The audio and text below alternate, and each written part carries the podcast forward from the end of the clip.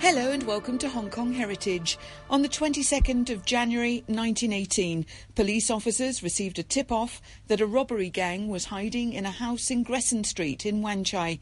They took the tram with the intention of arresting the robbers, but the resulting shootout led to the deaths of five police officers, including Irish policeman Mortimer O'Sullivan, in what became known as the Gresson Street Affray.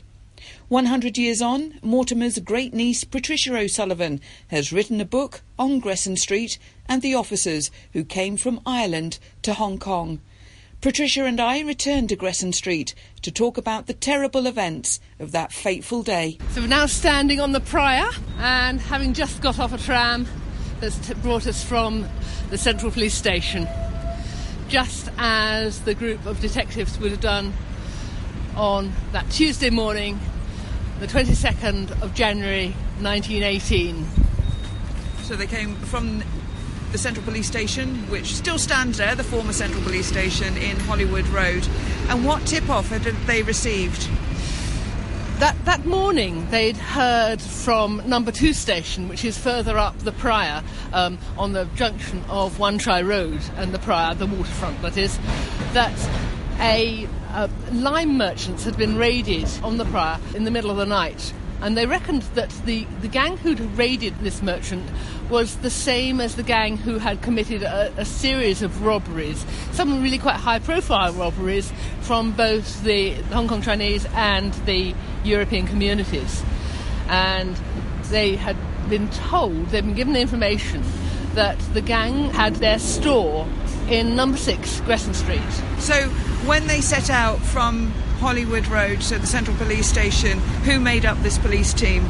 They were led by Detective Inspector Mortimer O'Sullivan, my great uncle, his Sergeant Detective Henry Goscombe Clark, and Chief Detective Constable Sun Tai. Sun Tai had gathered seven more detective constables with him, and then actually on the way they met another of his men, uh, Kwang Sang. Sun Tai had ordered his men to take their arms with them to collect revolvers. He didn't check whether they had, and in fact, only four men were armed. Interestingly, the Europeans had not carried weapons with them. So they took a tram, some of them unfortunately not armed, and came here to Gresson Street. Now, Gresson Street today has got various market stalls, so you can pick up some fruit or some flowers. But at number six, Gresson Street, who was waiting inside when the police arrived? Uh, number six, uh, the ground floor was occupied by builders merchants, and above was, as was typical, cubicles occupied by different families. And it was on the first floor, back cubicle, that there were four of the gang, and it proved that they were the gang who had committed the robberies, and that's where some of this uh, group of police met their fate. So these gang members had carried out a series of robberies in Hong Kong. They were then hiding out here in Gresson Street. What's it formerly called? The Gresson Street Incident? The Gresson Street Affray is, is what the papers at the time called it. O'Sullivan had gone with a search warrant they were hoping to find the contraband that had been stolen from the various robberies. They hadn't necessarily anticipated finding the whole gang there, but having found the gang, and obviously at some point they had seen enough to convince them that they'd got the right gang, so they went to arrest the men and take them into charge. Initially, everything went to plan the men, one of whom, the ringleader, Ng Ming, was wearing European style clothes, the others were dressed in Chinese style clothes. Ng Ming asked if he could take his jacket, so his jacket was searched, he put it on, and similarly with the others. They sat down to put their shoes on, apparently, and then, perhaps at a prearranged signal, there was a lurch towards a box on the bed. This box, as it turned out, was absolutely stuffed with weaponry. So, revolvers, pistols, automatic weapons. What they're really entering is a gun arsenal, and as you said, the European officers weren't armed. No, and Sun Tai and Kwang Sang, who are the two constables who accompanied O'Sullivan into the back cubicle, the sergeant, Goscombe Clark, joining later. They were both armed. So, yes, they encounter the gang at this back cubicle here at 6 Gresson Street. It's amazing to think that this, this sort of violence went on, this killing spree, and, and we're standing in the middle of uh, you know market vendors on a fairly quiet morning so far. Yeah. Um, occasional be- uh, noisy trolleys, but that's about it. Uh, a few dim sum shops open. Now, in terms of the tip off, did they really know that they were going to be encountering armed robbers? Certainly not. Had they had they done so, they would have armed themselves accordingly. So the police, uh, generally on the street, the average police constable on the street, would he have had a gun? No, he wouldn't. They were armed only for the purposes of a particular event. They would actually go to the armoury in Central Police Station and collect weapons. There were, of course, at the time, European, Indian, Chinese contingents of the force majority of the Chinese constables weren't even given weapon training. It was only the detectives who really were. The Indians were given rifle training. But have to remember that this is uh, towards the end of the First War, and the supply of ammunition and weapons had been disrupted. At this point, we don't have the cross Atlantic trade that had always existed and Hong Kong had been quite dependent on. A lot of the trade had come across the Atlantic, or the trade wasn't coming through the Mediterranean out to Hong Kong in the same way. So the, there was a, a problem with the supply of weapons. So they enter into a situation where they were fatefully unarmed, and uh, as you say, the, this gang member or gang leader then lurches for this box full of weapons, turns around, starts spraying. In fact, so indiscriminately that they actually hit one of their own gang members. But uh, who goes down? I mean, your great uncle Mortimer was killed. Yeah, the first one to actually be shot and fall was Henry Goscombe Clark, the sergeant.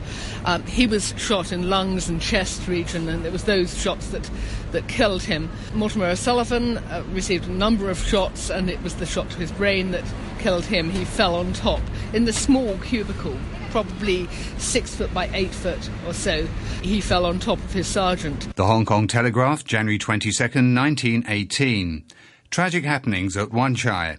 Startling sequel to raid on robbers' stronghold. Two European and other policemen shot. Rifle, revolver, and bomb fusillade. One of the most serious affairs of its kind, if not the most serious, disturbed the Wan Chai district of the city today. The historic scenes which were enacted in Sydney Street, London, some few years ago, where a gang of desperate robbers held up the police with firearms, has been repeated in Gresson Street today, in a more intense form and on a much larger scale. At the time of writing, information of an exact nature is hard to get, for the siege of the street is still in progress. The story, which has most currency and which is in all probability correct, is that the police were engaged in running down a gang of armed robbers and succeeded in tracing them to a house in Gresson Street, which runs from Queen's Road East to the Praya East. It is known that Detective Inspector Mortimer O'Sullivan and Detective Sergeant Clark entered number 6 Gresson Street and were engaged with others in a search when shots were heard to be fired and several men were seen to rush from the building. The alarm was at once given. This happened soon after 11 o'clock. By this time, another gang member had already arrived in the cubicle and he was certainly part of the shooting there would appear to be one gang member who didn't take that much part, if any, in, in the shooting. That's Ng Ling, the brother of the ringleader Ng Ming. Kwon Sang, Constable Kwon Sang, was shot repeatedly in the abdomen and he, he rolled himself under the bed. He tried to fire his revolver, but it just fired a blank. Sun Tai, as I say, who'd actually just stepped out of the cubicle in order to get the handcuffs from one of his fellow officers, came back in, was shot in the hand. At that point, the other constables who were in the building, hearing the volume of fire, certainly the unarmed ones had no choice but to, to get themselves out as soon as they can or to hide. And the one or two who were armed, the volume of fire was such that they, they couldn't be effective. And unfortunately, it has to be said that at the time, the whole Chinese contingent weren't given the authority to take the initiative and work out what to do next. So without leadership of the chief constable and or the sergeant or the inspector, they were at a loss as to what to do. So you have a situation where you've got several officers down. I mean, how many, in fact, were killed in the Gresson Street affray? A total of five officers lost their lives. In that cubicle, the, the inspector and the sergeant were killed outright. Kwong Sang, who had rolled under the bed, would die a very horrible death two days later. Uh, Kwong Kwai, who was another of the constables, had tried to hide in the kitchen, but then the the gang heard where he was, and so Kwong Kwai then tried to get out of the window from the back of the building. The gang heard that attempt, and as he was trying to clamber down, they shot him, and he fell to the ground in the backyard of number six Gresson Street, and he was probably dead at the time he fell. Now we're standing right next to number six Gresson Street today, and uh, to mark the 100th anniversary of this incident. At the time, was Hong Kong a violent town? Now, this level of violence was completely unprecedented. There was a, a respect, almost, from the criminal fraternity, the Hong Kong police although there was in the papers at the time an idea that there was a lot of gun crime in Hong Kong, the evidence doesn't support that. And in fact, the numbers would suggest that it's in Hong Kong, this, and really, I mean, remembering at the time that it might be 1918, the, you know, the new territories might have been part of Hong Kong for uh, 20 years or so. But nevertheless, it is in, in Hong Kong Island and Kowloon that the, the, the majority of crime happens. So it's really, it was a very safe, as today, a, it was a very safe place to be. Contrasts very sharply with earlier Hong Kong. So they've cleaned it up quite well. They had, they had, yeah. And uh, standing here at uh, number six Gresson Street, what is it today? I mean, uh, does the building still exist? The building itself doesn't exist, um, sadly, in, in this road. I mean, the, the buildings were concrete framed with wooden brick superstructure. They would have been three story shop houses of the, the deep type. Now we have what looks like a 1960s, 1970s, initially a sort of low rise single story, and then behind it is a great big tower block of apartments. So we can't quite see what it was. Now, your grandfather was a senior police officer, as was Mortimer O'Sullivan, who uh, who lost his life here, and also it was a grandfather's cousin who also was a detective here. Yeah, well, there's rather a lot of them, really. yes. But there's another O'Sullivan, um, but that's Edmund O'Sullivan, who was a detective. He'd actually had a quite a significant career as detective inspector, but he died some four years earlier of uh, TB and diabetes. However, there was another man from Newmarket, County Cork. In Ireland? in Ireland, Tim Murphy, who at that stage was a sergeant. He was a very notable detective in Hong Kong police history. He went on to become one of the first men to rise from the rank of constable to assistant superintendent, which was the second to the top job. Tim Murphy was very quickly on the scene at Gresson Street and I, I, suspect you know he he was one of the people who escorted the governor Francis Henry May at the time to see the bodies of the men who'd been killed. And I suspect that he made sure that Patrick O'Sullivan, Inspector Patrick O'Sullivan, my grandfather, and the brother of Mortimer O'Sullivan knew about what was happening. And also, probably, uh, the brother and cousin of Henry Goscombe Clark, who one was in the police and one was in sanitary inspector in Hong Kong. So you would have had this situation here where, as you say, several police had uh, been killed, and then uh, the the gang members who'd survived did they all just escape? No, the, the four gang members that we know of, and there may well have been others. So Ming, the ringleader, and the man who come into the cubicle afterwards, um, escaped via the back, and they climbed down the drain pipe between number four and number six at the back, arming themselves so heavily that they even had a revolver between their teeth. Because this, this is in the alley that runs between. that runs between the back of Queen's Road East and number two, Gresson Street. And now we're just go- going down a little alley that runs between the back of Gresson Street and the back of Lun Street, the next Because it would have been very dense, all these narrow, narrow That's alleyways. Right. And these were all, here, these were all the backyards of each side. And it was up through this alley that the, the two gunmen who uh, would, would escape ran. So we're here in amongst trolleys, Skip. skips. So back of uh, some of the restaurants here, and also a paper recyclers. Oh, yeah, it's a bit of a recycle centre, isn't That's it? right. So, so this here is the is the back of number six. So there's a yes, a recycling, a, a metal recycling unit and a paper recycling unit now. And we're walking now into Lunfat Street, where the chase continued. Then this, of course, leads on to Queen's Road East. Now there's a sitting out area here, but at the time these all too would have been shop houses. Ng Ling, who is the, the brother of the ringleader, was the man who had actually been shot by his fellows, perhaps not so involved the, in the shooting as the others. And he came out, was shot by the police when he came out of Gresson Street, and he was the man who stood trial. But the fourth man, who had been in the cubicle originally, he was the person who, in a, in a sense, created the, what became known as the siege of Gresson Street.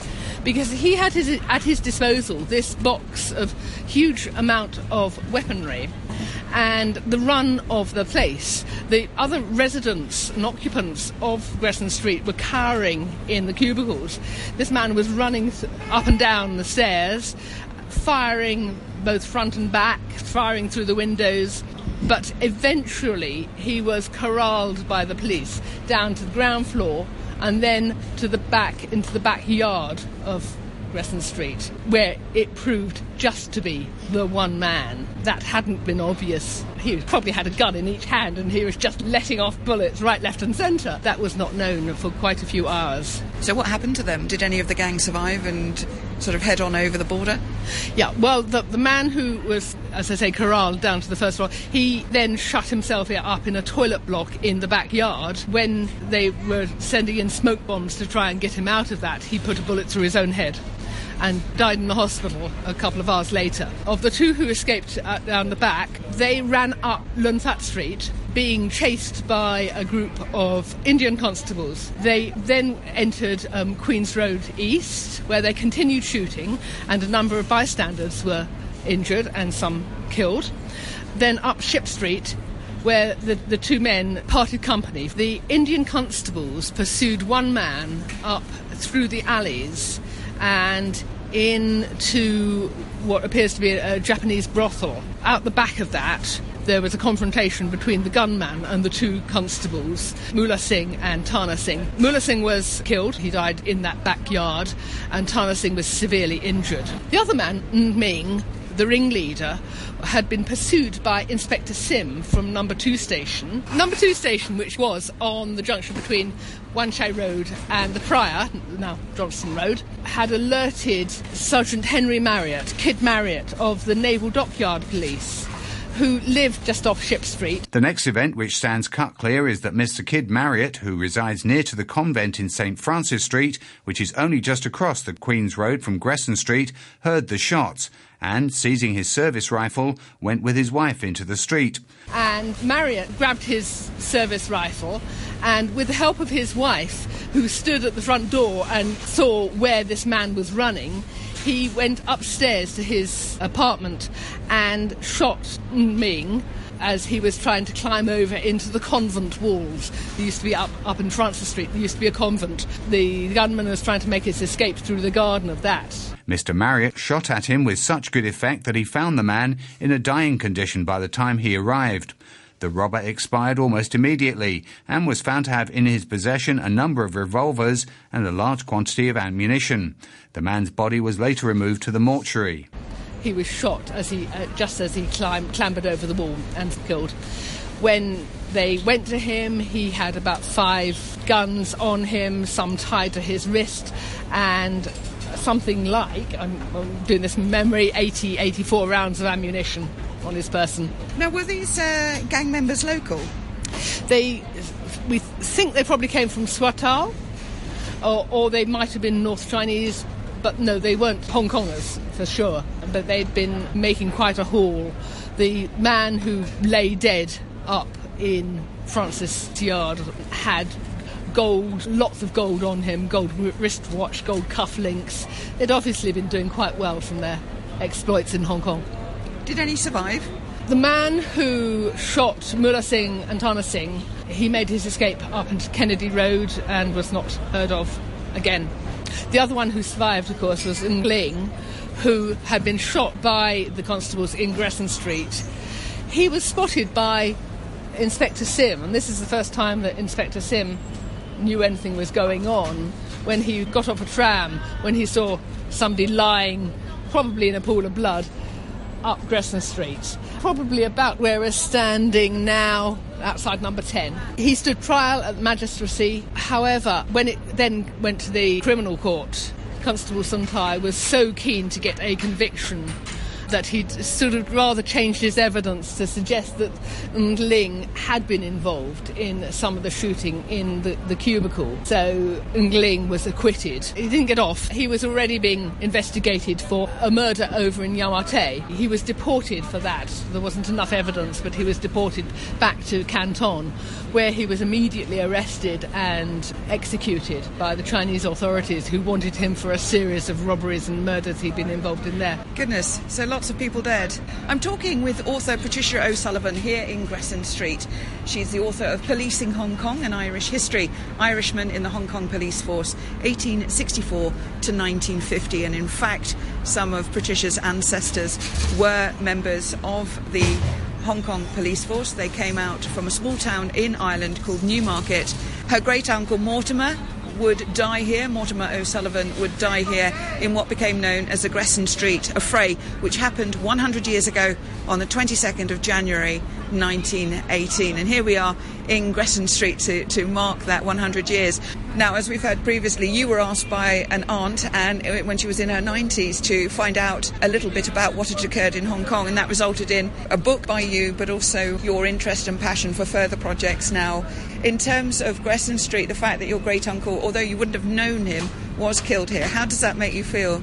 It, it's quite evocative to be standing in that street because although the street itself looks nothing really as it would have done in those days, it really is. It's, you know, I realise I am standing on the pavement that he would have walked up. It's quite emotional, really, and especially if I if I go over to St Michael's Cemetery where he is buried along with his cousin Edmund, who died four years earlier, and the little daughter of Patrick O'Sullivan, so Mortimer O'Sullivan's niece, who died four days after him of meningitis.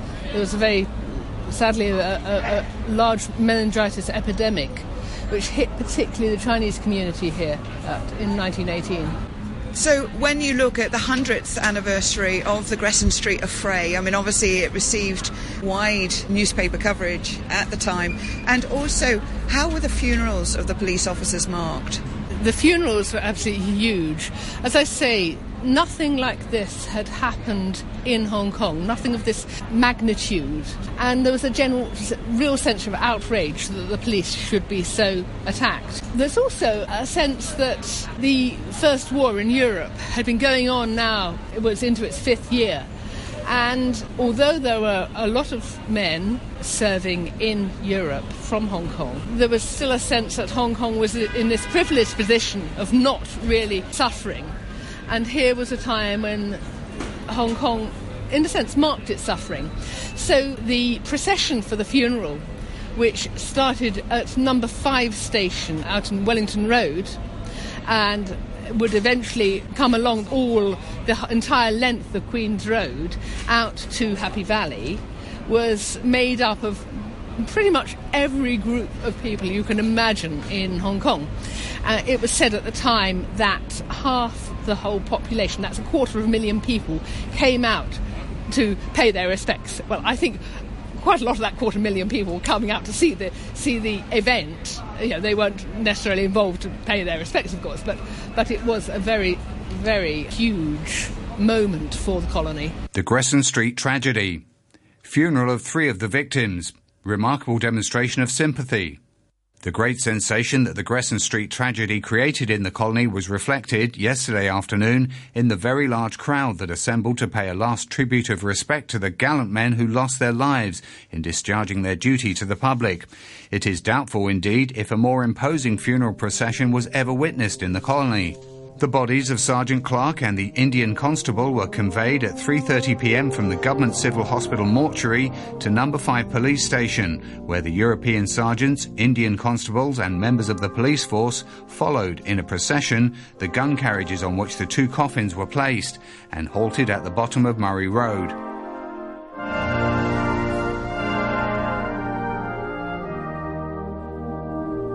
Meanwhile, the body of Inspector O'Sullivan was conveyed from the Roman Catholic Cathedral to Garden Road, followed by the inspectors and senior members of the police force.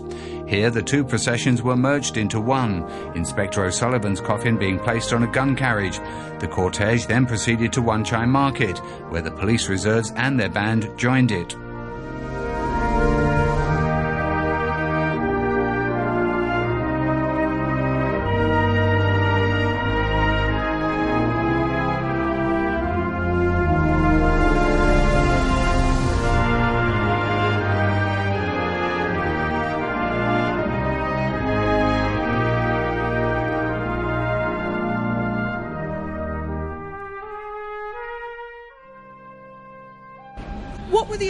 Of uh, the Gresson Street affray? I mean, on the one hand, it was a huge tragedy, but there was an element of perhaps police incompetence as well.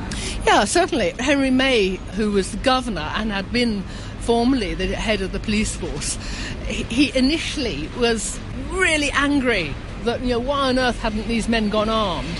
He, he modified that view, that was his view, and literally the next day. He softened that view somewhat. But there then came a review of the way that the police were trained. So within a few years, we see much better training, particularly of the Chinese uh, contingent, who are given more authority and were allowed to take the initiative. And it became standard that the police would, to this sort of incident, go with arms.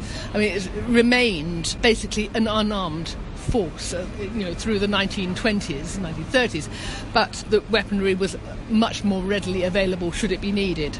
How would you like the hundreds to be marked?